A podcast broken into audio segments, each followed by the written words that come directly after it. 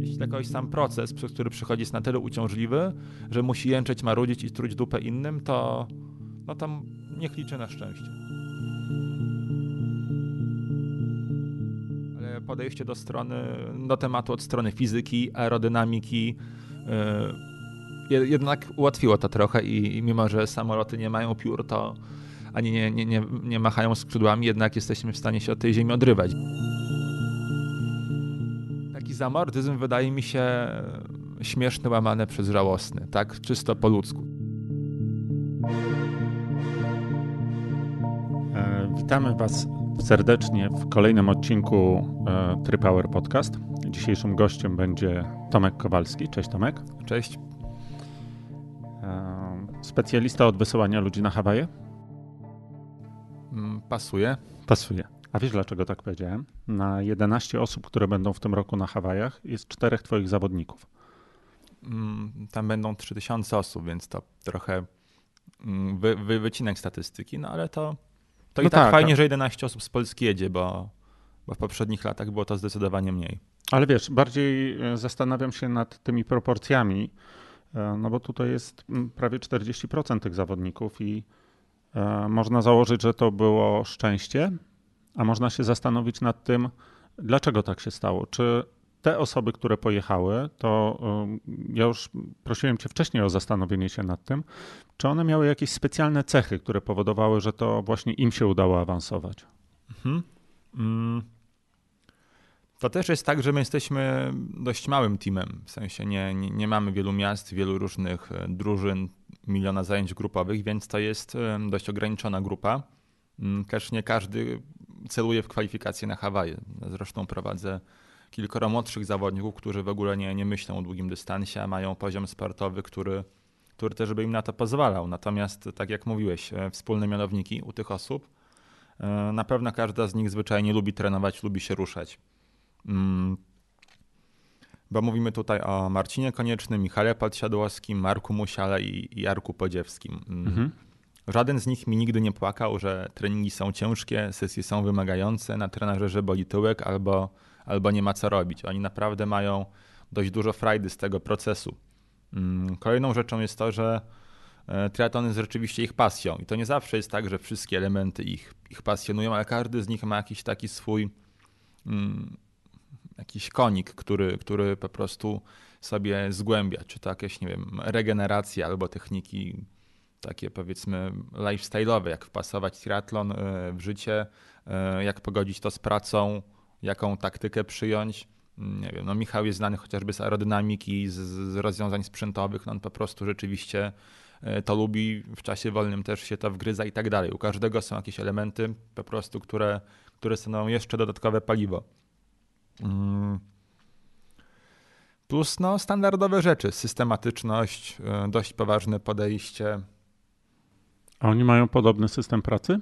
Chodzi mi o to, czy podobnie mogą sobie zorganizować czas na trening. Nie, to też e, fajnie byłoby powiedzieć, że, że są bardzo elastyczni czasowo i, i, i mogą jakieś tam specyficzne rozwiązania treningowe wprowadzać, które dla większości są niedostępne, ale ale na szczęście dla większości tak nie jest. Każdy z nich ma jakieś swoje patenty i też pracują w bardzo różny sposób. A ty im dobierałeś zawody, na których mieli się kwalifikować? Mm, zawsze zwracam na to uwagę. Mm, to jest generalnie to były zawody w dużej mierze, które albo oni chcieli zrobić, albo takie, które przynajmniej nie przeszkadzają ich mocnym stronom. Mhm. A tak po kolei e, rzecz biorąc, no to Michał to e, zakwalifikował się w Anglii, prawda? Tak. E, I tam Dlaczego akurat była wybrana ta impreza? Żeby było, nie wiem, bardzo dużo miejsca na, na trening, na, na jakiś czas regeneracji, na odpoczynek, czy, czy pasowała mu tam trasa? Znaczy, na pewno umiejscowienie w sezonie miało, miało znaczenie. On mógł się przygotować dobrze na wrzesień, urlopy, trochę, trochę wolniejszy okres branży IT. Mm, natomiast trasa też braliśmy to pod uwagę, no bo Anglia to jest co? Gwarancja pływania w piankach. W Weymouth była wymagająca trasa kolarska, gdzie było 2200 e, ileś tam metrów przewyższenia plus techniczna. Michał, no wiadomo, rower jest jego mocną stroną, jeździ i dobrze technicznie i, i po prostu ma mocną nogę. Wreszcie dość, dość płaski bieg, e, stosunkowo niska temperatura, więc to było, nie było tam rzeczy, które mogłyby potencjalnie przeszkadzać, tak, albo służyć innym zawodnikom bardziej niż Michałowi. Mhm. Marcin Konieczny Barcelona, ale z Marcinem to jest tak, że chyba byłoby kilka imprez, na które mógłby się zakwalifikować i, i też by miał spore szanse. Barcelona to chyba też taki przypadek, kiedy jest mnóstwo czasu na przygotowania kolejne, prawda? Mm, tak, ta Barcelona nam nie wyszła jakoś spektakularnie, no choć tam 8,52 bodajże to jest obiektywnie bardzo dobry wynik w kategorii M45. Mm. Natomiast e, Marcin się czekał do wiosennego maratonu i chcieliśmy mieć dużo czasu na, na spokojne przygotowania triatlonowe, żeby no, na Ironie ciężko jest jechać jak po swoje, ale żeby jechał tam po prostu ze spokojnie, dobrze przepracowanym, dłuższym okresem. No plus szybka trasa też stanowiła jakąś tam dodatkową motywację, bo w momencie, kiedy jest na tyle wysoki poziom sportowy, że jak się zrobi swoje, to, to jest duże prawdopodobieństwo zdobycia tej kwalifikacji albo wygrania kategorii wiekowej, no jak zresztą było, no to możliwość wykręcenia życiowego czasu jest no, dodatkową motywacją. Marek Musiał, czyli zawodnik startujący w kategorii wiekowej M65, dobrze tak, pamiętam? Tak, tak, ostatni rok. E, zastanawiałem się ostatnio, czy te starsze kategorie wiekowe, czy one nie rozgrywają się najbardziej na biegu. Tam jakby ta bomba biegowa, czy to spowolnienie na biegu jest, wydaje się być e, największe. Czy, czy Marek był jakoś, nie wiem, szykowany specjalnie pod bieg, czy, bo on też chyba tą kwalifikację wy, wy, wywalczył na biegu, z tego co pamiętam, prawda? Tak, tak. Mm, znaczy te starsze kategorie wiekowe to jest trochę inna historia niż, niż Michał lub, lub Marcin. Mm, rzeczywiście jest tak, że z wiekiem dyscyplina, która najbardziej siada, to jest bieganie. Natomiast na Ironie też jest tak, że najstabilniejsze dyscypliny to jest pływanie i rower. To jest tak, że jeśli coś nie idzie na Ironie, to zazwyczaj jest to bieg, mimo że treningi pokazują inaczej. No, na bieg wpływa wiele innych, innych elementów, rozkład tempa, mm, żywienie, e, jakieś niuanse. Tak? Można być doskonale przygotowanym biegowo, a z przyczyn czasem takich, na które ma się bardzo, bardzo niewielki wpływ, ten bieg może nie zagrać. Więc y, szykowanie kogoś, żeby wykończył Irona na biegu, to jest zawsze większe ryzyko, w mojej ocenie, lub zazwyczaj większe ryzyko, niż szykowanie kogoś na bardzo mocne pływanie i rower, bo zazwyczaj te dwie dyscypliny się po prostu dowozi, jeśli jest się dobrze przygotowanym. Tam nie ma tylu zmiennych, które mogą na to wpłynąć. Natomiast rzeczywiście e, często wygrywa się biegiem. Natomiast to nie jest tak, że ten bieg się trenuje w oderwaniu od pozostałych dyscyplin. To jest jeden z iluś elementów układanki. I mam przynajmniej kilku zawodników z tej mocnej amatorskiej półki, którzy poprawili bieg, przede wszystkim e, poprawiając formę kolarską. Oni ten bieg wcześniej już mieli, natomiast nie byli w stanie odpalić na Ironie, a poprawienie roweru bardzo, bardzo ułatwia wykorzystanie tego potencjału biegowego. Tu się trochę też zastanawiam nad takim aspektem psychologicznym, bo e, postawienie wiesz, tak, takiego większego nacisku na bieg powoduje też, że ten zawodnik jest spokojniejszy. On wie, że nie wiem, to takie poczucie jakby się miało jakąś tajną broń, chociaż ona jest jakby oczywista i wiadoma, prawda? Czyli okej, okay, jestem spokojny, jestem tam, nie wiem, czwarty czy trzeci w kategorii, gdzie slot jest jeden lub dwóch, ale jeszcze przyjdzie mój czas i mm, wiesz, no wchodzisz wtedy w taki bieg z większą pewnością siebie. Hmm. No ale to, to takie tam moje tylko zastanawianie się. E, Iron jest zawsze niewiadomą, nawet dla bardzo dobrze przygotowanych zawodników. Widać to, no niedługo będą Hawaje, tak? Tam startują zawodnicy, którzy startowali w tym roku na przykład raz na Ironie. E, widać po tym, jak się układa wyścig, że jest bardzo wiele osób, które nie kończy ze światowej czołówki albo po prostu kończy daleko. I jeśli kończą daleko, to nie dlatego, że, e, że coś im wypadło na pływaniu czy na rowerze. Zazwyczaj to po prostu jest, e, gdzie wszystkie, większość kryzysów to jest na, na bieganiu, tak? Mhm. E, więc, no, bieganie jest ostatnie, więc tak, to, to jest... Natomiast nie jest tak, że na podstawie przygotowań możesz być pewnym swojego biegu. To jest zawsze tak, że nawet jak jesteś super przygotowany, to z tyłu głowy każdy, kto zna ten sport, wie, że na biegu najwięcej rzeczy może się wydarzyć. I E, jeśli ma się wysoki poziom, powiedzmy, który pozwala na kwalifikacje, to wydaje mi się, że dużo pewniejsi siebie są zawodnicy, którzy wiedzą, że dobrze zrobią pływanie, dobrze zrobią rower, a bieg jest, bieg jest najmniej stabilny, tak, najmniej przewidywalny.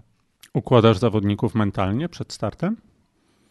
Bo wiesz, to y, tu mówimy oczywiście o możliwościach fizycznych, ale nawet Mhm. dziś sobie słuchałem e, jakiejś książki treningowej z jedną z tych przypowieści, które się bardzo często pojawiają o tym, jak, jak siła woli potrafi dużo zdziałać, że ktoś, nie wiem, może podnieść samochód albo matka podniesie jakiś wielki kamień, który przygniótł jej dziecko.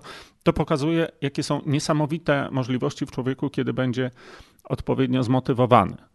E, no wiesz, może tu jest taki jeszcze klucz do, e, do, do tego wszystkiego. E, No i ciekawy jestem, czy właśnie ty robisz te, tego typu przygotowania. Mm, Myślę, że robię wiele rzeczy, które wpływa na stan psychiczny zawodnika przed startem czy w dniu startu, ale, ale raczej e, nie nazwałbym tego takim bezpośrednim przygotowaniem, e, nakręcaniem czy, czy nie nakręcaniem, tak. A myślisz, że jest w tym duży potencjał? W takiej, Mhm. wiesz, y, psychologicznej manipulacji. Znaczy, myślę, że to zależy bardzo mocno od zawodnika, że są zawodnicy, którzy, mm, którzy tego potrzebują. Natomiast wśród moich zawodników mam bardzo wielu takich sceptycznych z, ludzi, którzy dość analitycznie podchodzą do wielu rzeczy. Patrzyliby na ciebie jak na wariata? zwyczajnie cięż... y, No wiesz, no są, są osoby, które są takimi, wiesz, ba bardzo łatwo je nakręcić Mhm. y, i, i bardzo łatwo poddają się różnym takim... Bardzo łatwo kupują rzeczy, które przekonują ich o, o jakiejś czy wyjątkowości, czy doskonałym przygotowaniu, czy, czy po prostu, wiesz, szansie na Bóg wie co. Y,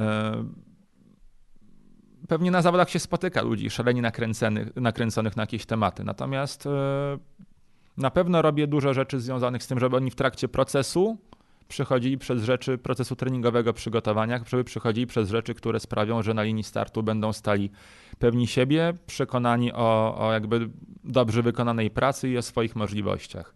Oczywiście często przechodzimy przez kwestie związane z napięciem przedstartowym, czy, czy pobudzeniem, e, za wysokim, za niskim. No to są takie rzeczy, które są po prostu elementem pracy. Natomiast e, widzę potencjał w pracy nad, stref, nad sferą mentalną zawodnika, natomiast niekoniecznie nad, nad jakimś takim, wiesz, bardzo zafiksowanym mindsetem, że teraz albo nigdy, czy że po prostu trzeba tak głęboko tego dnia kopać, że, że, że już po prostu. Mhm. A jak głęboko powinno się wchodzić w ogóle e, w życie zawodnika jako trener? Mm, O tym już chyba rozmawialiśmy w Tak, czasie tak, rozmawialiśmy, podcastu. ale E, Wiele się u mnie nie zmieniło od tego Mhm. czasu. Mm, Ja staram się zwracać uwagę na te aspekty życia, które wpływają na trening. Mm, Planując trening czy przygotowania też, no, muszę brać pod uwagę inne obciążenia zawodowe, rodzinne, towarzyskie. E, Natomiast czy wtedy rozmawialiśmy o tym, czy jest sens e, wpływać na system wartości zawodnika, czy warto zwrócić mu na to uwagę, ale decyzja jest zawsze po jego stronie, moim zdaniem. Mhm. Warto mu zwrócić uwagę na rzeczy, które go sabotują, albo mu pomagają, albo potencjalnie mogłyby pomóc. Natomiast nie wyobrażam sobie, żeby e, twardo sugerować jakieś rozwiązania, które wprowadzają rewolucję w innych obszarach życia. Mhm. Wiesz, dlaczego zadałem ci to pytanie? Wiedząc, że już je poruszaliśmy, bo Mhm. jeden, e, jeden z trenerów, który słuchał tego podcastu, powiedział, że mm, on doskonale cię rozumie w tym niewchodzeniu czy mm, nie ingerowaniu tak mocno te e, sfery życia prywatnego zawodników, ponieważ zostawiasz sobie wtedy furtkę bezpieczeństwa. Mhm. Co o tym myślisz? Bo rzeczywiście, no wiesz, jeżeli się zastanowimy, co. W... Chciałem Ci też zadać takie pytanie, co wpływa na wynik e, osiągany na zawodach, ale odpowiedź jest oczywista: wszystko, prawda? Mhm. Więc jeżeli mm, wrócimy sobie teraz do tego ingerowania, czy próby ułożenia zawodnika nie tylko w ten sposób, że masz teraz popłynąć w takim i takim czasie, albo pojechać rower w takim i takim, ale powinieneś jeszcze zrobić to, tamto, ogarnąć sobie to, e, jeszcze co innego, bo jeżeli tego nie zrobisz, to tak jakbyś nie. E, no, niewiele się to różni od tego, że nie wiem, skróciłeś sobie zadanie sportowe, prawda? Bo nie Mhm. stworzyłeś idealnych warunków do pewnej koncepcji treningowej, którą mam w głowie. Więc wrócę do, do pytania, czy to nie jest troszkę uciekanie od e, odpowiedzialności? A jaka jest alternatywa? Nie ma. Musi być odpowiedź. Znaczy, jak to traktujesz? Czy, e, czy rzeczywiście jest to dla ciebie coś, czego się nie da przebrnąć, bo po prostu, nie wiem, może być to niezgodne z twoimi przekonaniami, prawda, żeby wchodzić tak głęboko e, w te, te sfery pracownika, te, te sfery, sfery zawodnika. E, no, czy rzeczywiście jest to furtka?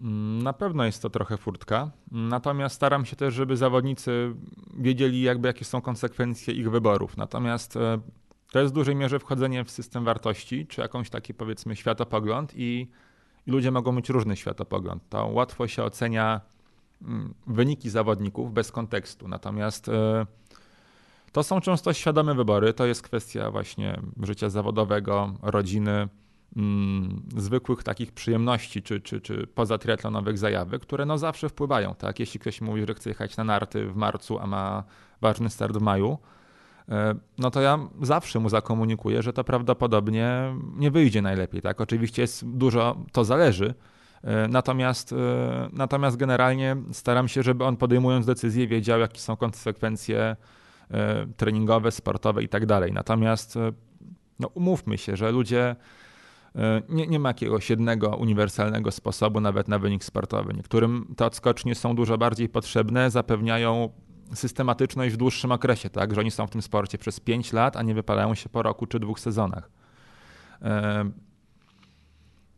Myślę, że mało który trener, który pracuje z różnymi ludźmi, a nie, nie w jakiejś takiej homogenicznej grupie, rzeczywiście wie, co się sprawdzi na dłuższą metę, jeśli chodzi o podejście. To są jakieś tam hipotezy i szacunki, a w oparciu o hipotezy i szacunki ciężko być, tak wiesz, szalenie po prostu twardym, jeśli chodzi o życiowe wybory. Tym bardziej, że na końcu konsekwencje nie będą moje. A gdybyś miał, e, gdybyś miał zawodnika, który ma potencjał na bycie mistrzem świata, gdyby to mógł być drugi Jan Frodeno, mhm. To zaryzykowałbyś taką bardziej dyktatorską metodę treningu wobec niego, czy nadal dałbyś mu wolną rękę, a on by w tym czasie pobalował, pojechał na narty i wiesz, robił różne inne rzeczy? Znaczy, wydaje mi się, że z niewolnika nie ma zawodnika. Jeśli ktoś mhm. woli sobie pobalować i, i, pojechać na narty, no to jest jego, jego sprawa, tak? Na pewno mm, na pewno bym e, mu pokazał, jaka jest droga, moim zdaniem, do tytułu Mistrza Świata, z czym to się wiąże, jakie są konsekwencje. I, I, jednak patrząc na ludzi, którzy zdobywają tytuły Mistrzów Świata, to oni, to jest ich świadomy wybór. To rzadko jest tak, że to są goście, którzy tak naprawdę są trzymani pod, pod kloszem i, i, i po prostu łapani mocno za twarz i, i popychani w jednym kierunku. To są zazwyczaj ludzie, e, którzy mają, znają alternatywy, wiedzą jak to wygląda, to jest ich świadomy wybór, więc wydaje mi się, że fajnie byłoby po prostu, gdyby to wychodziło z dwóch stron, tak? To jaki jest model mistrza? Dzisiaj Marcin Konieczny opublikował taki wpis na blogu, w którym e, poruszał kwestię ludzi takich trochę E, uzależnionych od trenera, zapatrzonych mhm. niesamowicie w trenera. Czy to jest model mistrza, czy to jest e, rodzaj współpracownika pewnego siebie i bardzo świadomego tego, co robi? Wydaje się, wiesz, tak, mhm. tak, niby oczywiście wydaje się odpowiedź druga prawidłowa, bo ona jest taka, taka fajniejsza, przedstawia taką silniejszą osobowość. E, no ale to może wcale nie być takie oczywiste. Może taka totalnie podporządkowana osoba, dobrana do dobrego trenera, to jest e, lepsze rozwiązanie. Jak myślisz? Na pewno się mi pracuje wygodniej z osobami, które nie, nie mają zbyt wielu pytań, wątpliwości i nawet patrząc na osoby, o których mówimy, które mówiliśmy, które jadą na Hawaje, one nigdy nie miały szczególnych wątpliwości dotyczących treningu, nie trzeba było im zbytnio uzasadnić, dlaczego taki, a nie inny wariant, że ktoś inny pracuje w inny sposób, a ktoś jeszcze inny. Mm, wydaje mi się, że to jest kwestia pewnej kultury, wprowadzenia pewnej kultury w grupie, czy, czy nawet w indywidualnej pracy z zawodnikiem, że mamy wspólny cel, e, robimy wszystko, co, co jakby uważamy, że trzeba zrobić. Natomiast myślę, że we współpracy z dorosłymi osobami, tak, to jakoś tak, taki zamordyzm wydaje mi się śmieszny, łamany przez żałosny, tak, czysto mhm. po ludzku, tak. A czy jesteś, czy jesteś treningowym katem? Bo takie masz, taką masz raczej opinię. Mm, w mojej ocenie nie. W twojej ocenie nie, ale ja sobie e, wszystkie wpisy, które na mnie wpadają, bo teraz sporo twoich mhm. zawodników jest w taperze i wszyscy opisują, że ten taper to jest jakaś, e, jakaś masakra, milion godzin e, treningu. Czy to znaczy, że my generalnie trenujemy za mało? Mm. Że takie mamy odczucia z tego treningu, który ty rozpisujesz, prawda? Mówię mhm. w jakimś tam ogólnym znaczeniu oczywiście. Myślę, że większość zawodników, amatorów trenuje za dużo. Mm, natomiast trzeba wiedzieć, kiedy ten ciężki trening jest po prostu, ro, robi swoje, tak? kiedy jest najskuteczniejszy.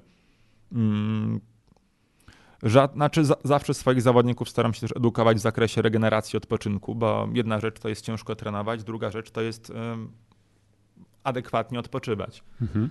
E, ale gdybym miał generalizować, to bym powiedział, że wydaje mi się, że większość zawodników gdzieś tam trenuje raczej za ciężko, albo e, naprawdę wykorzystuje bardzo mocne środki do osiągnięcia no, nieadekwatnych celów. Mhm. No dobrze, Tomku, to ja mam do ciebie kolejne, e, kolejne pytanie, które będzie wymagało zastanowienia się mhm. przez chwilę. Czy trening to szarlataneria? E, Sousa zdaje się Stousa lub Filio. W każdym razie jeden z nich w swoim podcaście powiedzieli, że połowa treningu, którego uczą, to, to generalnie rzecz biorąc bullshit, tylko że oni nie bardzo wiedzą, która to połowa. Mm, fajne, fajne sformułowanie. Wydaje mi się, że nie, tak mówiąc mhm. szczerze. Wydaje mi się, że jednak e, rzeczywiście to, co chcę powiedzieć, wymaga zastanowienia.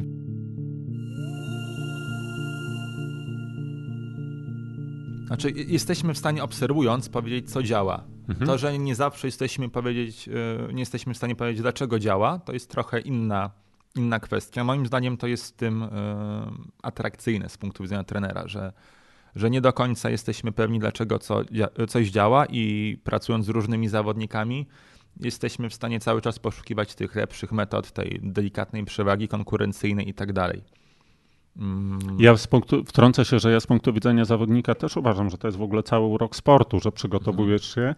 E, te, e, te treningi wydawały się taką pewną spójną, logiczną całością, idziesz na zawody i nagle się nie udało, albo sytuacja zupełnie odwrotna. Uważam, że te, to też jest e, to też jest urok. Natomiast wiesz, z punktu widzenia trenera to wygląda trochę inaczej, bo jeżeli ja sobie trenuję, to to, to jest moja jakaś tam aktywność mniej lub bardziej poważna, mhm. natomiast trener bierze pieniądze za to, co mhm. robi, prawda? I to jest, mm, no tutaj jest, Właśnie wymaga nad, się większej precyzji. Właśnie nad tym zdaniem się zastanawiałem, mm, ale z jednej strony jest to obserwowanie, co działa, co nie i co się sprawdza u zawodników, którzy od, odnoszą sukces. Z drugiej strony mamy całkiem solidne naukowe podstawy. Oczywiście, jak ze wszystkim, jest ogromny natłok informacji, często sprzecznych, często bardzo złych jakościowo badań.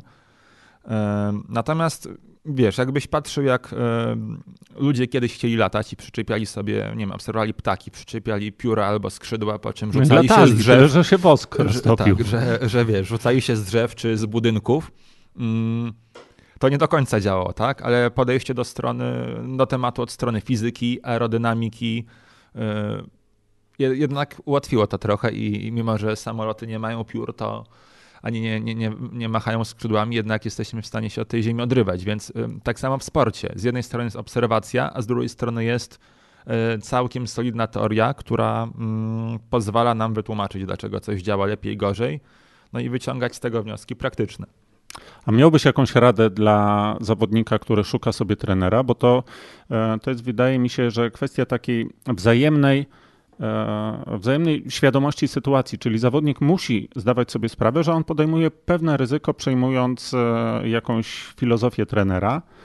E, jakie ma, jak on może ją ocenić? Czyli jak może wybrać sobie trenera, innymi słowy? Wydaje mi się, że najlepiej ocenić efekty pracy, czyli wyniki, jakie trener ma z zawodnikami. Wyniki rozumiane nie tylko jako dobre czasy, ale ilość kontuzji, czas, jaki zawodnicy pozostają w sporcie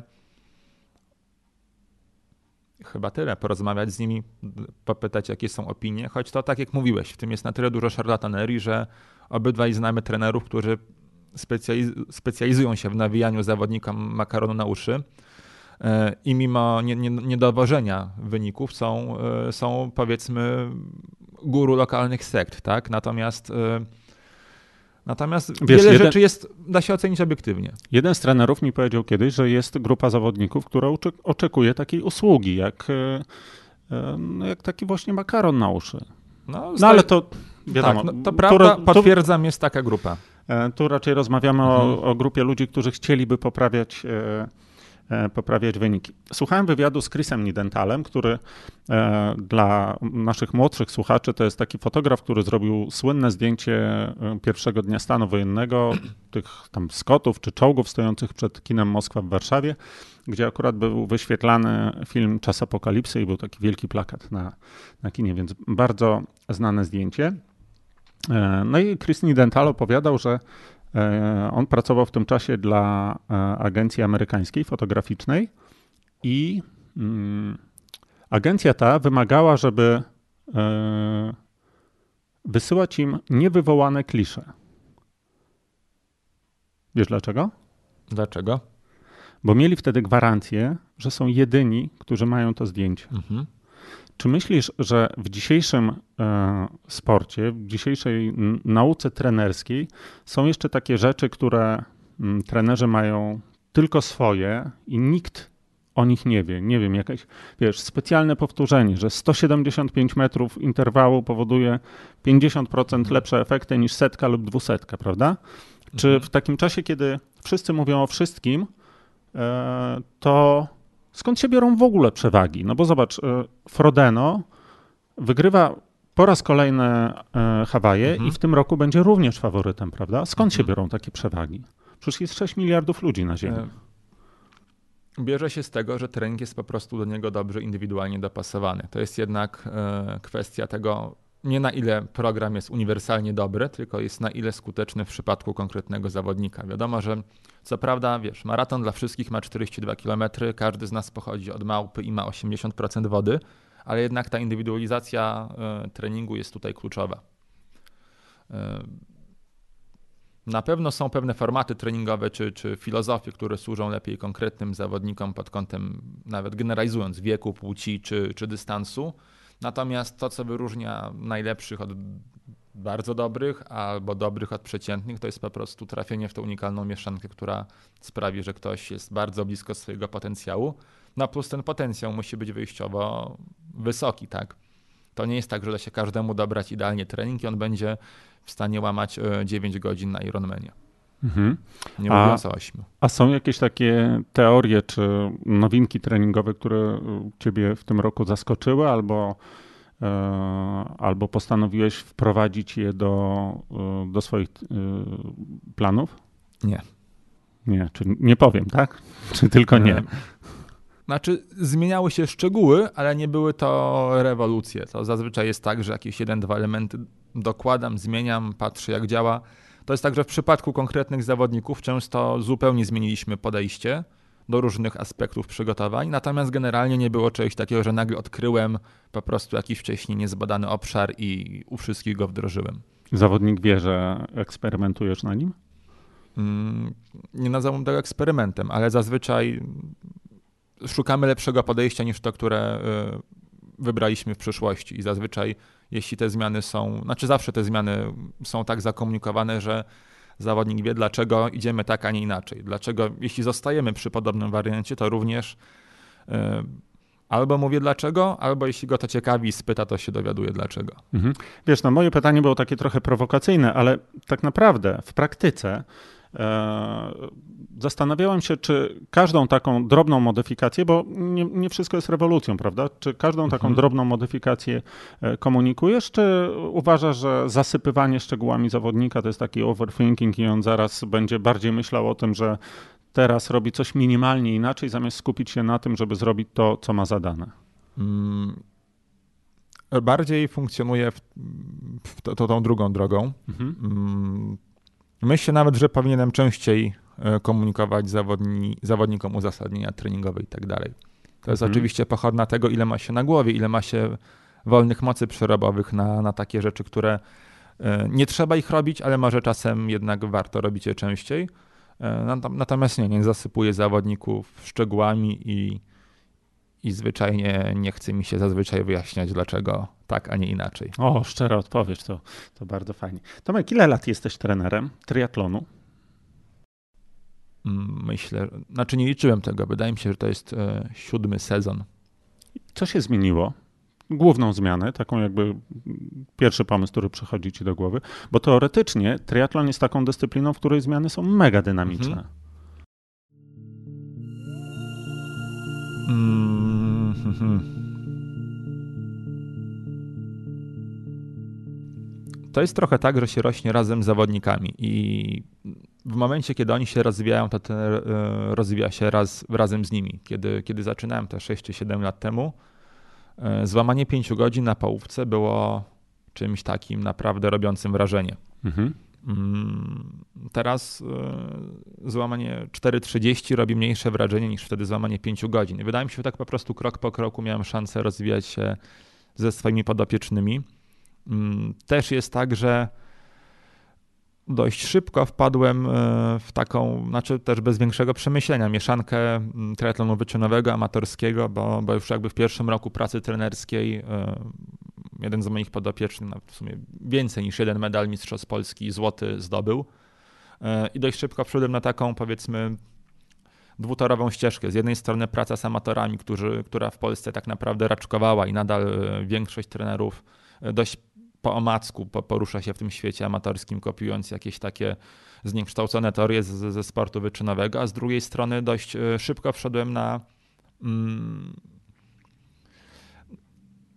na wysoki poziom sportowy z zawodnikami, a przynajmniej na możliwość uczestniczenia w tej takiej e, mieszaninie po prostu dyskusji związanej z, wysokim poziomem sportowym, z poszukiwaniem tych przewag konkurencyjnych, rozwiązań, E, siłą rzeczy, jeśli wiesz, no w pierwszym roku jeździsz za granicę już zawodnikiem czy zawodnikami na Puchar Europy czy, czy, czy Mistrzostwa Europy, to patrzysz, jak to robią inni. Rozmawiasz z innymi trenerami, e, którzy no, mają siłą rzeczy dużo większe doświadczenie niż w Polsce, e, zawodników też na wyższym poziomie niż nasi zawodnicy, więc masz dostęp do, do informacji z trochę innego świata i po prostu wdra- próbuję w te rozwiązania wdrażać e, na, na, na, na własnym podwórku.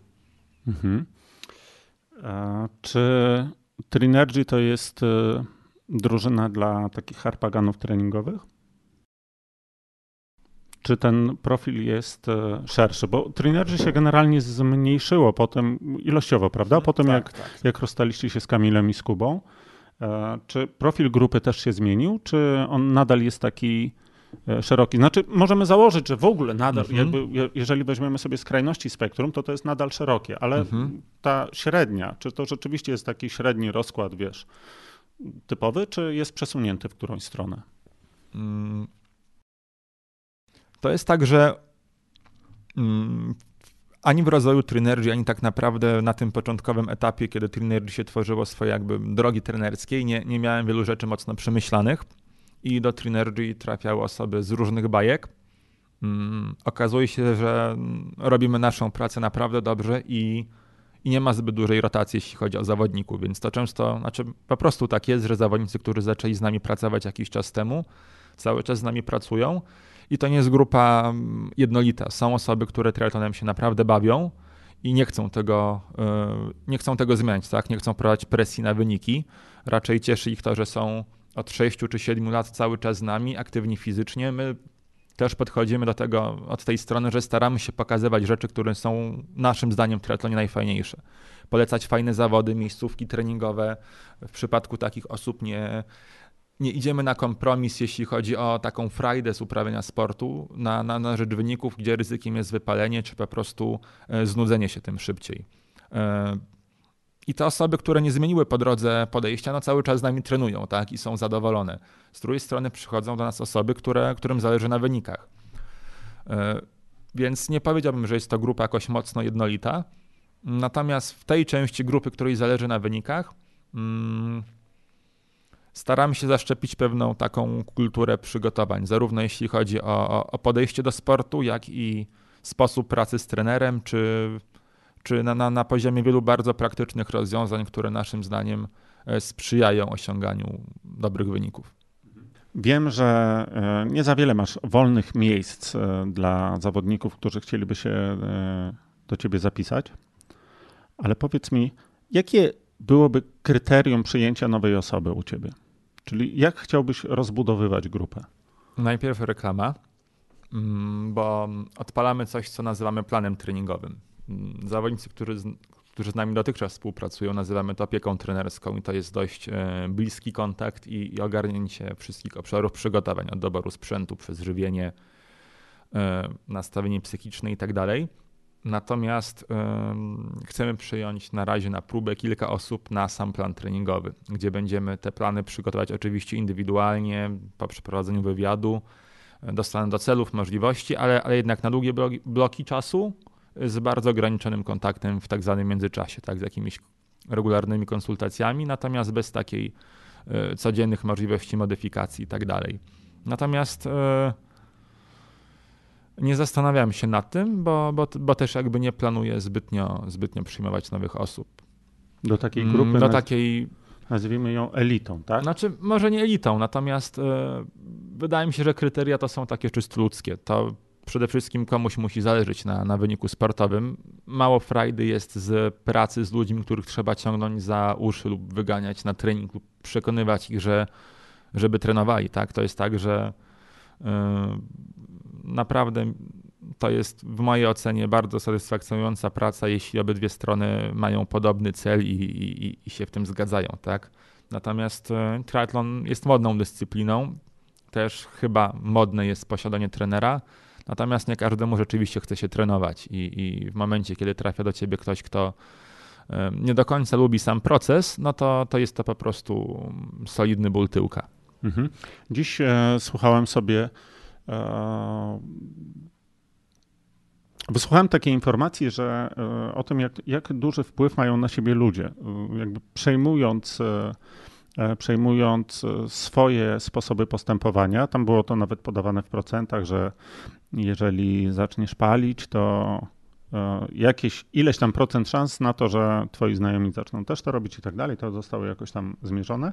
Natomiast, natomiast zostało to też E, zbadane, e, jeżeli chodzi o, o wyniki sportowe. E, czyli grupy, w których ludzie wzajemnie napędzali się, czyli byli dobrani mhm. charakterologicznie, przede wszystkim w takich motywujących, na podstawie takich motywujących cech, bo oczywiście nie grupy takich mhm. jęczybu, prawda? Grupa, homogeniczna grupa jęczybu nie będzie przez będzie to lepsza. Jęczyć. Tak, ale właśnie taka grupa, która, która potrafi się napędzać, E, one, te grupy osiągały dużo lepsze wyniki i to moje pytanie właśnie poprzednie dotyczyło, e, dotyczyło tego, czy mając taką wiedzę, mhm. czy decydowałbyś się wtedy na tworzenie tej, tej grupy, nazwijmy ją w cudzysłowie, elity, e, tam nie wiem, 10, 20, 15 osób, która byłaby dobierana właśnie pod e, względem cech charakterologicznych, czy nadal byś po prostu mm, utrzymywał e, grupę taką, jak, jak jest teraz? Czyli, czyli inaczej, bo trochę, żeby wyprostować mhm. to wszystko, co, co wikłam niepotrzebnie, czy tworzyłbyś selekcję w grupie pod kątem e, takiego, nazwijmy to, wspólnego dobra? Mm. To działa trochę w drugą stronę, ponieważ mamy zawodników na określonym poziomie sportowym i często po prostu z zawodów organizacyjnych y, trudno byłoby nowej osobie, która jest na y, zupełnie innym miejscu, po prostu korzystać y, z, na przykład z obozu treningowego z tymi najlepszymi i tak dalej. To oni po prostu nie wyniosą z tego tyle, ile mogliby wynieść z bardziej, powiedzmy, urozmaiconej grupy. Natomiast nigdy nie, nie myślałem o tym w ten sposób, że po prostu trenowanie lepszych zawodników jest e, czymś lepszym niż trenowanie zawodników na niższym poziomie sportowym. Wydaje mi się, że bardziej liczy się mm, po prostu chęć bycia lepszym niż. Ale to, to trochę właśnie wynikało tak z e, tych badań, mhm. że to były przede wszystkim cechy, e, cechy charakteru, a nie poziom sportowy. Mhm. To, znaczy, to wydaje mi się, że siłą rzeczy taką selekcję mniej lub bardziej świadomie robimy. Mhm. I tak naprawdę nie zawsze jest to, nie, nie, zawsze są to dobre decyzje z naszej strony, a na, na pewno e, na swojej, e, w swojej drodze trenerskiej miałem kilka takich decyzji, że wydawało mi się, że ktoś będzie pasował do grupy. Miałem nadzieję, że ta kultura, którą my mamy, go zarazi. Natomiast niestety nie działało to zupełnie i, i, zazwyczaj to się kończyło po prostu sugestią po sezonie, że no my jednak pracujemy w inny sposób i raczej jest tak, że, że, że nie, nie promujemy tego typu zachowań. Na przykład, tak. Mhm. Czy jest e, w Polsce zawodnik e, taki, o którym myślisz sobie, nie trenujesz go i myślisz sobie, o, to jest materiał na super wybitną jednostkę? Hmm. Nawet bez podawania nazwisk. Czy, tak. Czy są takie osoby? Tak, są takie osoby. Czyli generalnie można być e, dobrej myśli, jeżeli chodzi o polski triatlon, czy one są na zmarnowaniu w tej chwili? Mm, w mojej ocenie na zmarnowanie. Hmm. Mówimy tu o... O, wy, o zawodnikach czy o amatorach? O zawodnikach wyczynowych. Mhm. A wśród amatorów widzisz takie osoby, czy to trudno ocenić? Trudno ocenić, ale na pewno widać y, osoby z dużym potencjałem. Znaczy, to zawsze jest pochodna ilości osób uprawiających triatlon, powiedzmy, z większym zaangażowaniem. W ostatnich latach liczba trenujących w ogóle bardzo wzrosła, no i siłą rzeczy pojawiają się jednostki, które, które się po prostu wyróżniają. Natomiast widać osoby, które, które w mojej ocenie mają też e, pytanie, czy będą mistrzami świata, czy nie, ale na przykład mają realne szanse na zameldowanie się na Hawajach e, w dziesiątce, czy, czy szóstce, ósemce. Mhm. To też się, w ogóle cały ten, cały ten nasz triatlon się zmienia. Ja też za chwileczkę cię o to zapytam, bo zmienia się mm, ja to zauważyłem też po swoim podejściu. Pamiętam pierwsze Mistrzostwa Świata w połówce, na, e, one były chyba jeszcze wtedy w Las Vegas. Polacy, który, którzy pojechali i osiągnęli tam jakieś nie za rewel, za mhm. rewelacyjne e, rezultaty, to było takie dość mocne e, odbicie się od poziomu, który wtedy był na świecie i pomyślałem sobie wtedy, o Jezu, jaka słabizna, prawda? Mhm. Natomiast teraz nawet jak pisałem wstępniaka do mm, do gazety i zwróciłem uwagę, jak dużo było Polaków na, na Mistrzostwach Świata na połówce, że te wyniki nadal nie są jakieś rewelacyjne, bo nie mieliśmy chyba, e, nie wiem, czy któraś z dziewczyn nie miała miejsca na podium, ale generalnie to, to były raczej, raczej dalsze miejsca. E, ale już patrzyłem na to zupełnie inaczej. Pomyślałem sobie, kurczę, jest, jest nas dużo więcej niż było poprzednio. Ta grupa jest fajnie zorganizowana. Przyjdzie jeszcze czas na to, że z tej z tego efektu statystycznego mhm. zaczną się pojawiać e, miejsca na podium, zaczną się pojawiać wyniki wybitne, a nie tylko bardzo dobre czy dobre. E, I to wiesz, to tak naprawdę napawało mnie taką, takim optymizmem na przyszłość. I też Chciałbym Ciebie zapytać, bo to są Twoje kolejne Mistrzostwa Świata na połówce, na których jesteś, jako zawodnik mhm. lub jako obserwator. E, czy ty widzisz zmiany jakieś na, w tym takim światowym, amatorskim triatlonie, czy, e, czy, czy ten rynek już zachodni jest taki bardzo ustabilizowany i tam tych myślę, zmian wielkich nie ma? Myślę, że jeśli chodzi o poziom sportowy, to jest e, w dużej mierze ustabilizowany. Tam w skali światowej oczywiście jest jakiś też miejsce na, na dalsze podnoszenie poziomu. Natomiast w ostatnich latach tego jakby nie było widać. Tak? Czasem zawsze pojawiają się jednostki, które się bardzo wyróżniają. Często przychodzą na pro, często jest tak, że jest jakaś osoba w kategorii wiekowej, która od 3 lat na przykład wygrywa i jest kilka długości przed wszystkimi, natomiast e, cała reszta trzyma się na dość, dość podobnym poziomie.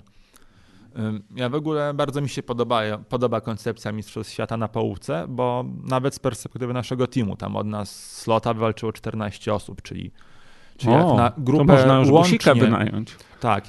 Jak, jak Takiego na, amerykańskiego busika. Tak, wiesz, jeśli u nas łącznie trenuje 40, 40 parę osób, no to, no to, to, to jest już duża grupa. I to jest miejsce, gdzie spotykają się osoby z takim poważnym zacięciem sportowym, właśnie z tymi osobami, dla których triatlon jest przygodą, odskocznią, jakimś tam elementem tych życiowych puzli, ale wcale nie jakimś takim dominującym, tak? Mm, I to jest fajne, bo naprawdę spotykają się różne filozofie.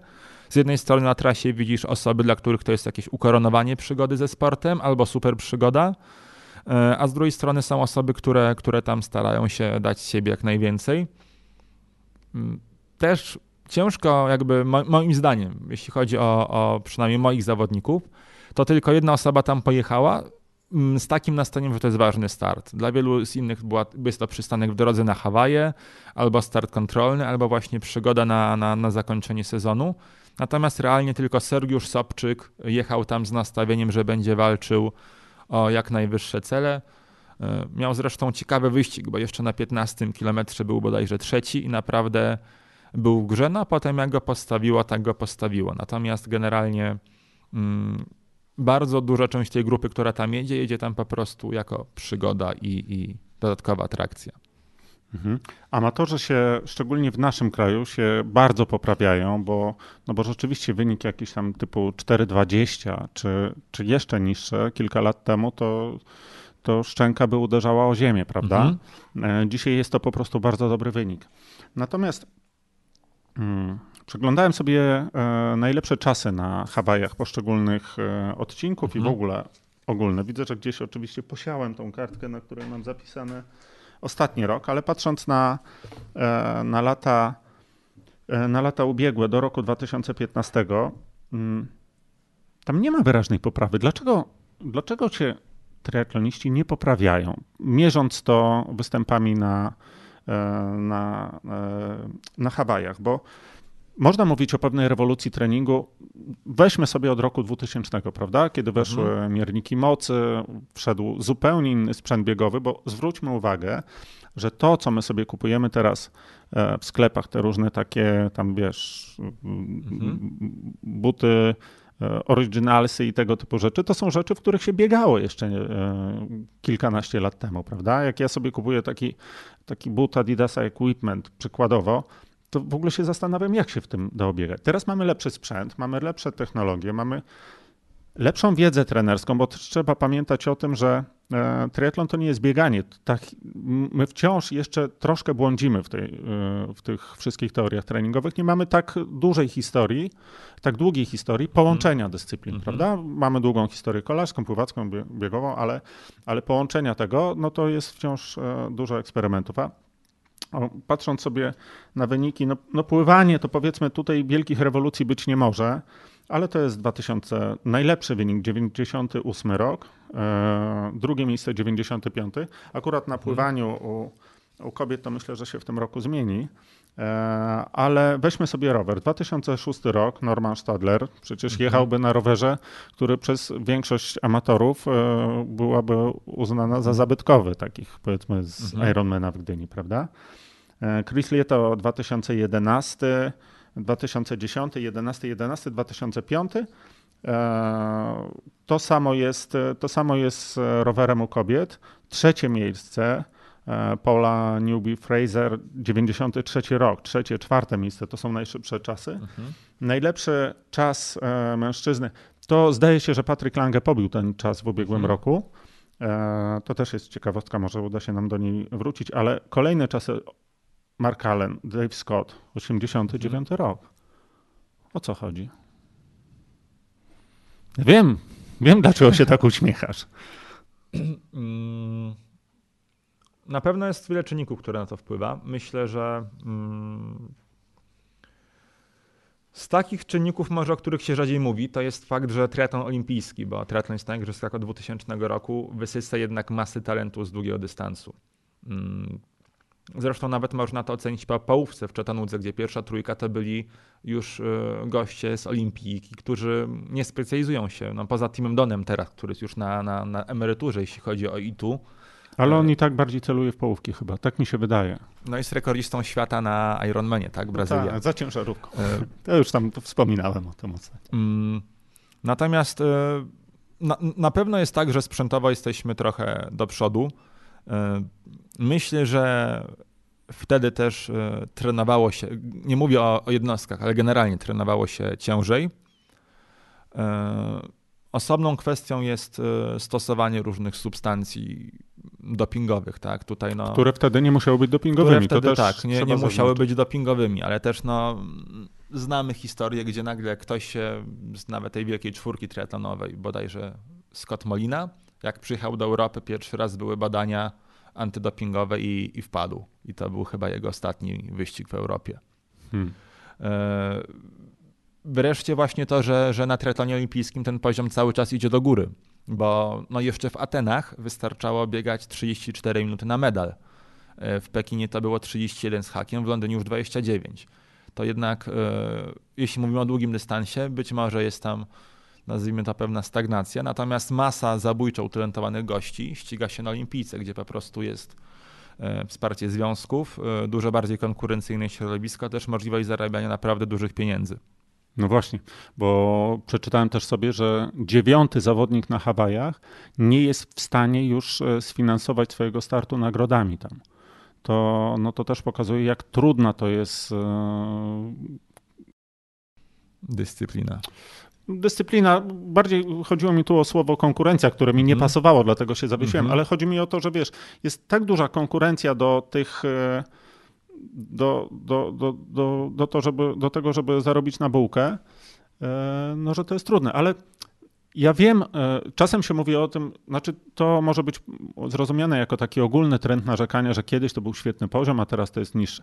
Ja rozumiem skąd się to bierze u amatorów, ponieważ jest o wiele szersza grupa osób, która bierze udział w zawodach, mhm. więc wiesz, no kiedyś za sport brał się tylko e, człowiek e, sprawny, wysportowany. Teraz bierze się za to osoba z nadwagą, mhm.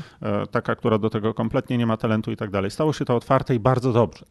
Natomiast dziwi mnie to wśród zawodników, e, że ten poziom jednak nie idzie do góry i tak trudno jest e, wyśrubować te, e, te rekordy. Wiesz, jest coś takiego jak granica ludzkich możliwości.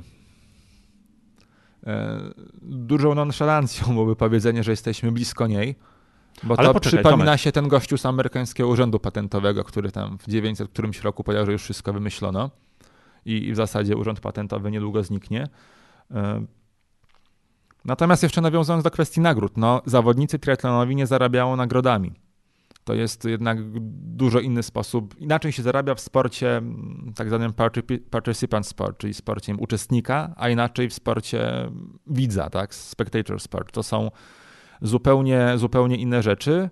I to, że na tym obszarze akurat nie zarabia się dużo, to nie znaczy, że na innym y, się tego nie nadrabia. A tak? wydaje mi się, że jest dość mocno powiązane chyba. Mm, nie mam, nie mam pojęcia, ale na pewno byłoby nadużycie mówić, że triatloniści zarabiają kijowo, tylko dlatego, że same nagrody na zawodach nie są, nie są Tak, najwyższe. tak, ale y, zresztą tak samo jest i na Olimpijce, że ta czołówka z pierwszych trzech miejsc y, zarabia dobrze, mhm. pierwszych dwóch, trzech. Y, potem jest przepaść, i są ludzie, którzy zarabiają znacznie, znacznie mniej. Kiedyś, kiedyś miałem właśnie taki dostęp do... Z nagród. E, Zarabiał mniej z nagród. Nie, e, z e, kontraktów sponsorskich. Mhm. Kiedyś miałem taki dostęp właśnie do wysokości e, takich kontraktów sponsorskich e, u tej czołówki zawodników mhm. i rzeczywiście rzeczywiście ta, to, to była przepaść. Między mhm. trzecim a czwartym miejscem była, była już olbrzymia przepaść i wydaje mi się, że tak samo może być w, czy bardzo podobnie może być w tym sporcie na długim dystansie, takim mieszanym. No, wydaje się to prawdopodobne. E, chociaż oczywiście tutaj e, możliwości są dużo większe, bo można łączyć to z pracą trenerską. No po prostu mhm. jakby wachlarz obowiązków jest tutaj szerszy, praca jest trudniejsza, ale no ale no tak jak my wszyscy musimy, musimy nad tym sobie trochę pokombinować, żeby do pierwszego starczyło. A kto wygra na Hawajach? Myślę, że Daniela Ryf u kobiet, a u facetów nie mam pojęcia. Nie, nie, nie chcę na Frodeno, tak jak wszyscy? Znaczy Frodeno wydaje mi się, że to chyba było w zeszłym roku, kiedy Rayler złapał gumę. Jechali razem na rowerze, Rayler złapał gumę i potem miał czas biegu szybszy niż Frodeno, tak? A złapał gumę już pod koniec części kolarskiej, więc można powiedzieć, że Frodeno już szczęście mu sprzyjało, że, że był w stanie w zeszłym roku wygrać. Tak, bo gdyby organizatorzy na Hawajach postąpili tak jak organizatorzy połówki w Puli, czyli odwołali pływanie, to Frodeno by e, to Frodeno by zdaje się przegrał, tak. Przegrał, przegrał. O minutę by przegrał z Patrykiem Lange, bo on włożył mu 4,5 minuty. Lange dostał karę na rowerze, pamiętaj, w zeszłym roku za draft to, to, i to... musiał odstać swoje w penalty tencie. A ile stał? 5 minut? Nie, chyba 5 minut to jest standard. Czyli, bo przegrał z nim chyba 3 minuty, z tego co pamiętam. Oczywiście znowu hmm. powtórzę, że zgubiłem tą kartkę, ale, ale 4,5 minuty było różnicy na pływaniu. No więc tak naprawdę był blisko. Ja, ja rozmawiałem też ostatnio właśnie o, o takim y, limicie szczęścia czy mhm. nieuchronności pecha wśród mhm. zawodników seryjnie wygrywających, no to zdaje się, że teraz jak rozmawiam z tobą, że Frodeno rzeczywiście uciekł spod topora w zeszłym roku. Bo i ta kara, i to pływanie, i, i, i te problemy Relerta, to wiesz, znaczy ja, ja, nie śledzę mm, tej sceny pro teraz. Dlaczego? Przecież mm. masz w domu scenę pro, powinieneś ją śledzić. Oszczędzam zasoby, na, na, które mogę poświęcić na triatlona, na inne obszary. Mm. No i widzisz, zgubiłem wątek. Nie śledzę hmm. sceny pro, ale hmm, hmm, Miałem coś mądrego do powiedzenia. Na pewno, ale chciałeś skłamać. A, nie wiem, czy Andy w tym roku startuje, który automatycznie dawał takiemu Frodeno minutę przewagi, tak? Bo płynął za nim w nogach, to był pływak, który... Ale znowu popłynął z Wiltshire'em teraz. A, czyli nadal będzie ktoś, kto ma kasę za to, że wyjdzie pierwszy z wody. No, pewnie e, tak. Czyli Myślę, że tak samo było z Pottsem. To jest też handicap dla Frodeno. Mm. Tym bardziej, że tutaj oni mogą się ze sobą bardzo się napędzać z Wiltshire'em, bo jak wiemy, nie lubią się i nawet te E, te posty takie pojednawcze po ubiegłym roku, kiedy Frodeno oskarżał Wiltshire'a o, e, o to, że mu przeszkadzał na pływaniu, to e, no, tam było oczywiście takie posty, że a, jednak się lubimy i tak dalej, bardzo szanujemy, ale myślę, że obydwaj wiemy, że, że tak nie jest, że Frodeno zrobił dużo złego Wiltshire'owi, w sensie zabrał mu cały ten Mm, splendor wyjścia pierwszego z wody, czy odebrał w dużej mierze. Wiltshire sobie oczywiście trochę zasłużył na to swoją przeszłością, ale akurat w tym przypadku, tak jak się oglądało potem film, to, e, to, to chyba tu Niemiec przesadził. Ale na pewno to pływanie będzie ciekawe. W tym roku. Wiesz, zawsze, zawsze to jest dodatkowe... Rodeno chciałby wygrać na pewno od początku do końca, a jeszcze mu się to nie udało.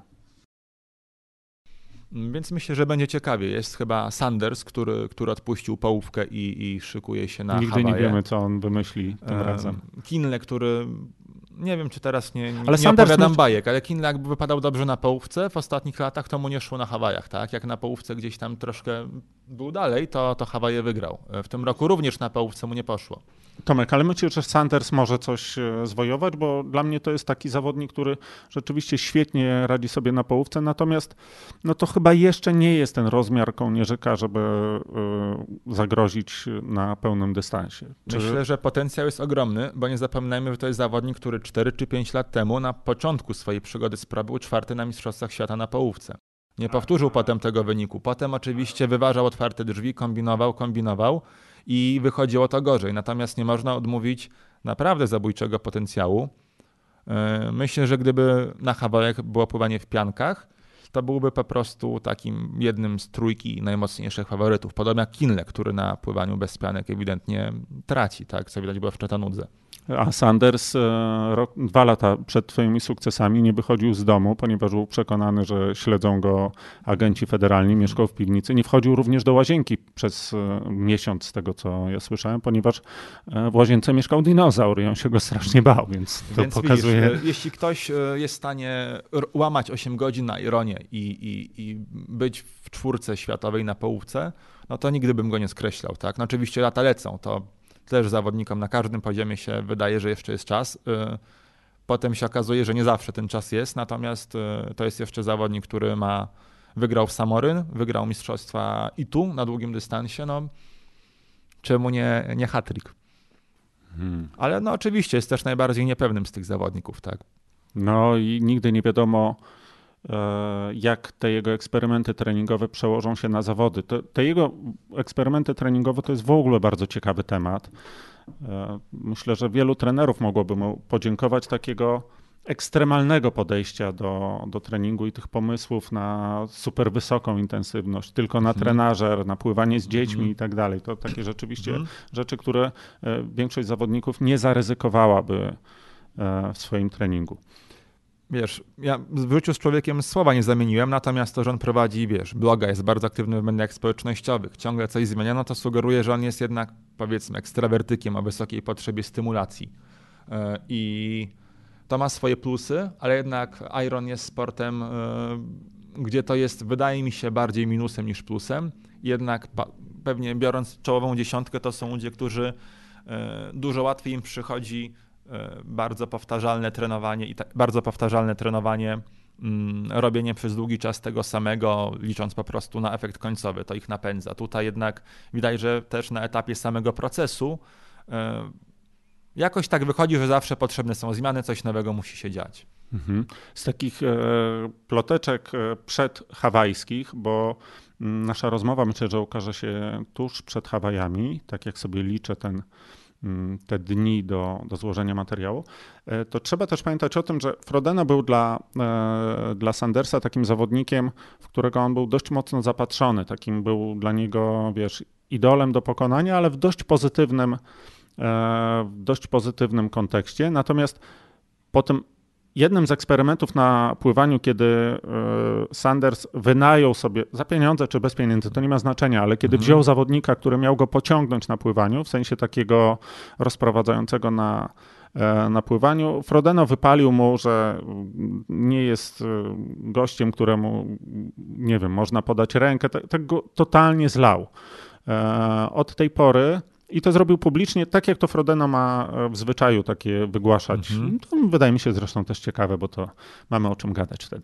No ale w każdym razie ta ich e, relacja, przede wszystkim relacja Sandersa do Frodeno bardzo mocno się zmieniła. On za punkt honoru e, wziął sobie zlanie Frodeno. Najpierw mhm. na na połówce. Są takie zawody na początku roku w Stanach, zapomniałem. Sam George Utah. Nie, nie, nie, wcześniejsze. wcześniejsze mhm. I te zawody dwa razy z rzędu wygrywał Frodeno i e, Sanders postanowił, że go. E, bardzo możliwe. No. Sanders postanowił, że go tam pokona. Pokonał go, ale niestety tak, po. Frodeno zapał gumę. Tak, tak, tak, Ale, ale Sanders już wtedy mówił, że nie jest zadowolony z tego zwycięstwa, bo on mhm. wiedział, że go tam e, pokona, że on go już dochodził na tym rowerze i że wygra z nim na biegu. E, no więc wiesz, no, jak, jak, się, mm, jak się jakoś wejdzie w te wszystkie plotkarskie tematy, to może i ten segment pro wydaje się wtedy trochę ciekawszy. Będziesz wtedy obserwował ich, jak, jak oni tam ze sobą walczą? A czy w ogóle też z punktu widzenia trenera interesują cię te, e, te smaczki i koncepcje, czyli wiesz, tam wyścigi między kolarzami a biegaczami, to naciąganie w początkowej fazie roweru zbyt mocne. Czy ktoś wymyśli jakąś formułę, która pozwoli e, przełamać te schematy, typu wiesz, biegacze, mhm. kolarze? Mm, śledzę to, ale nie jest jako, jaką przesadną uwagą. To dość mocno się wgryzłem w to, kiedy Miłosz się kwalifikował na Mistrzostwa Świata w kategorii Pro. E, natomiast od tego czasu, znaczy w ogóle jak pytałeś o rzecz, którą zmieniłem treningowo, to bardziej zmieniłem u siebie, że, że e, wydaje mi się, że jak trener jest lepiej poukładany, to jest korzyścią dla zawodników i, i staram się zawsze od jakiegoś czasu e, najpierw dbać o siebie mm, i między innymi staram się oszczędzać energię na takie tematy, które bezpośrednio nie wpływają na to, że moi zawodnicy są szybsi. To nie znaczy, że je całkowicie ignoruję, ale e, nie wchodzę w nie na tyle szczegółowo, żeby, żeby móc o nich tak bardzo kompetentnie rozmawiać. Który z Twoich zawodników osiągnie najlepszy czas na Hawajach? Wiem, kto nie osiągnie. E, myślę, że to będzie wyrównany pojedynek Marcina z Michałem. W Malborku dzieliło ich bodajże dwie minuty na linii mety. Michał jest na, na fazie wznoszącej, tak? On po tym powiedzmy meltdownie w Sierakowie, gdzieś tam od kiepskiego występu w Bydgoszczy przez taki średni z minusem występ w Gdyni, to tutaj wreszcie w Malborku to znaczy to już wcześniej widać było, że to idzie w dobrą stronę i w mojej ocenie cały czas idzie w dobrą stronę. E, więc e, spodziewam się przynajmniej ciekawego wyścigu na Hawajach, e, ale to jest na dwoje babkę wróżyła. A kiedy Olga będzie na Hawajach? Za parę dni startujecie w Barcelonie. Na pewno. Czy znaczy, ja nie startuję? E, ale to wiesz, to się no. tak mówi, rodzimy to i startujemy. Mm-hmm. To może, może tak, taka klisza. Ale e, no, nasza rozmowa na pewno się ukaże po starcie Olgi już. E, to, to już wszyscy będziemy wiedzieli, jaki, jaki był wynik w Barcelonie na całym dystansie. Mm, trudniej, trudno się dziewczynom zakwalifikować, prawda? Zresztą facetom też trudno.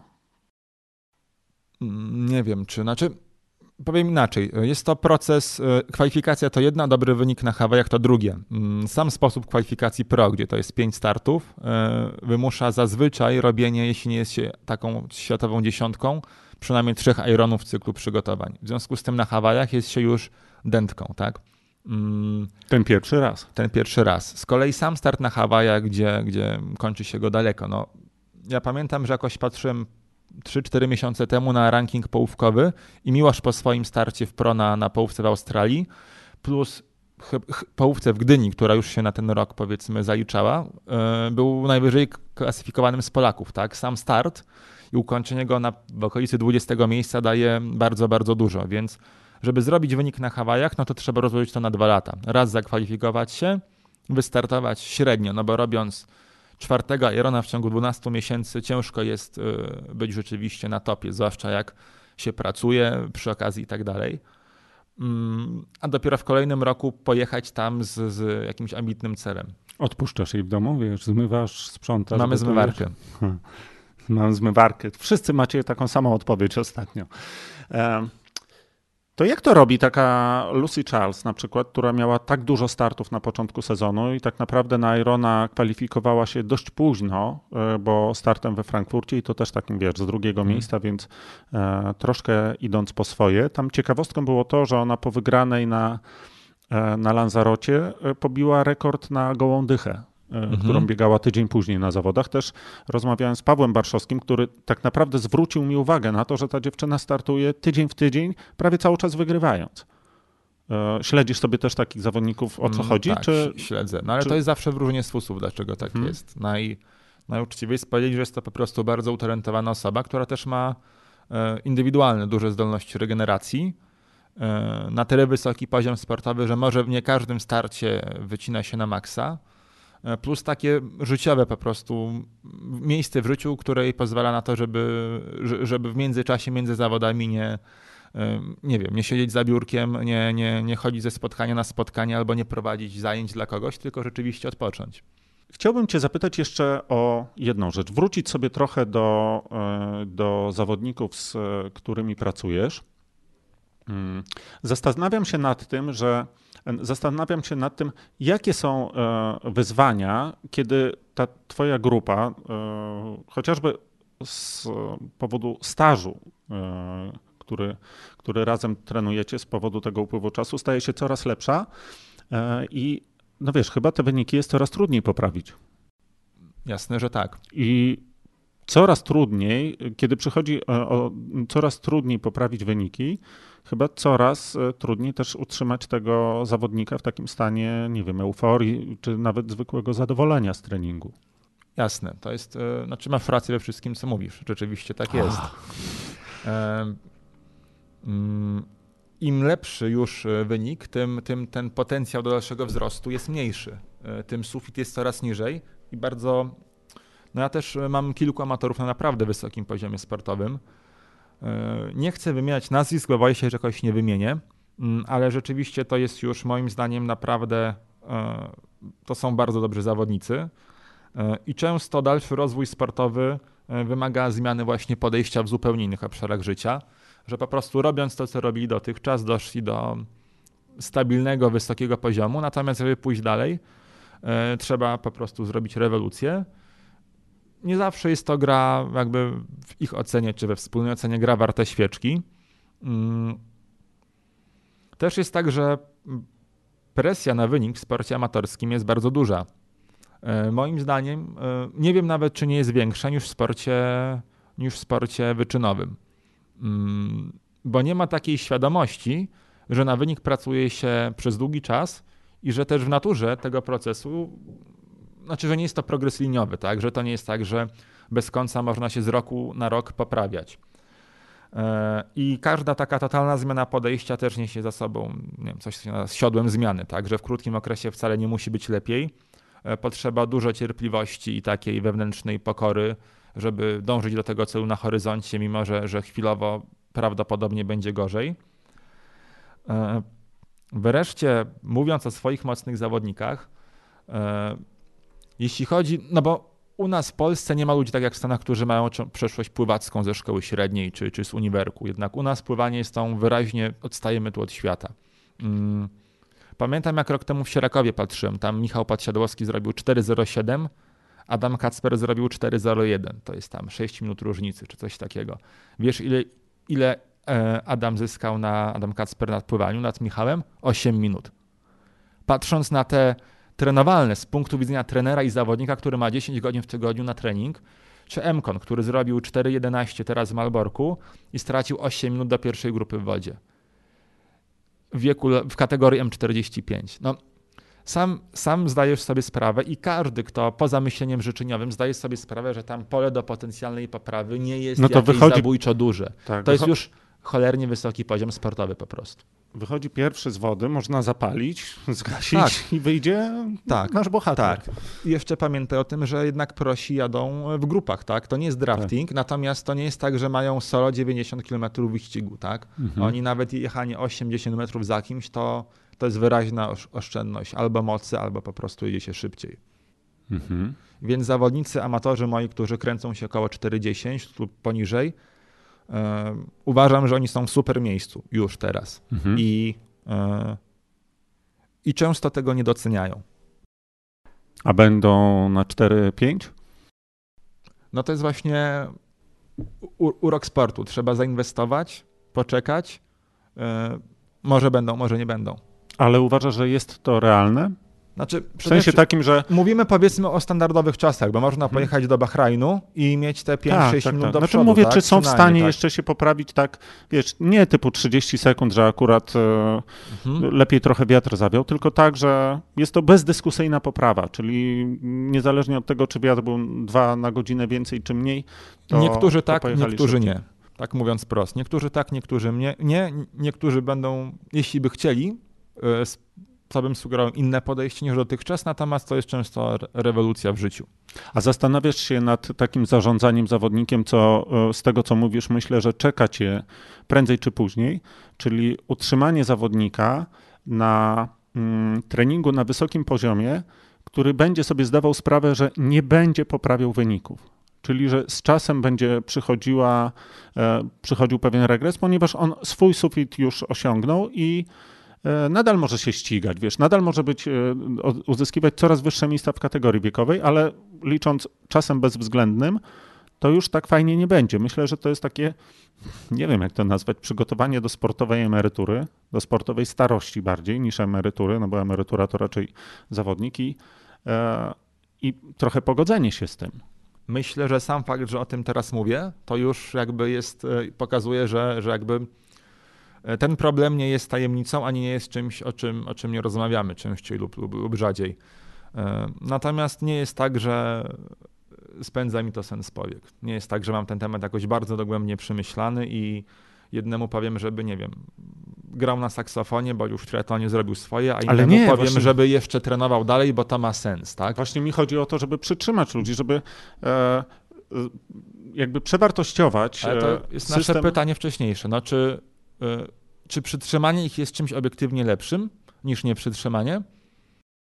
Trudno powiedzieć, no ale no chodzi o to, że oni mogą w dalszym ciągu uprawiać sport i mieć z tego bardzo dużą przyjemność, jeżeli się troszkę przewartościuje, że przyjemność nie jest liniowo czy, tak, czy na stałe związana z wynikiem, że to on sama, nie wiem, sama rywalizacja, samo to, że wiesz, że cię boli na zawodach, aspekt, tak, tak, że, że to, spotykasz znajomych, że to może fajne miejsca. Tak, że to może też dostarczać przyjemność. Tomek, żeby zakończyć jakoś tak, e, wiesz, troszkę bardziej młodzieżowo i optymistycznie, czy myślisz, że ci twoi zawodnicy, którzy teraz tak e, gremialnie skarżą się na ten mega ciężki taper, który im zaserwowałeś przed Ironami, e, będą na zawody E, wypoczęci w pełni formy? Mm, generalnie w to celujemy, więc gdybym, gdybym myślał, że nie będą, to bym im tego nie zalecił. Natomiast powiem tak szczerze, że większość moich zawodników po prostu pracuje. No ty, ty widzisz tych, którzy, którzy się tym dzielą, tak? Tak. Mhm. Natomiast y, nie wiem na ile dzielenie się równa się, że się skarżą. Jeśli jakiś sam proces, przez który przychodzi jest na tyle uciążliwy, że musi jęczeć, marudzić i truć dupę innym, to no tam niech liczy na szczęście. Hmm. Bardzo dziękuję. Dziękuję również.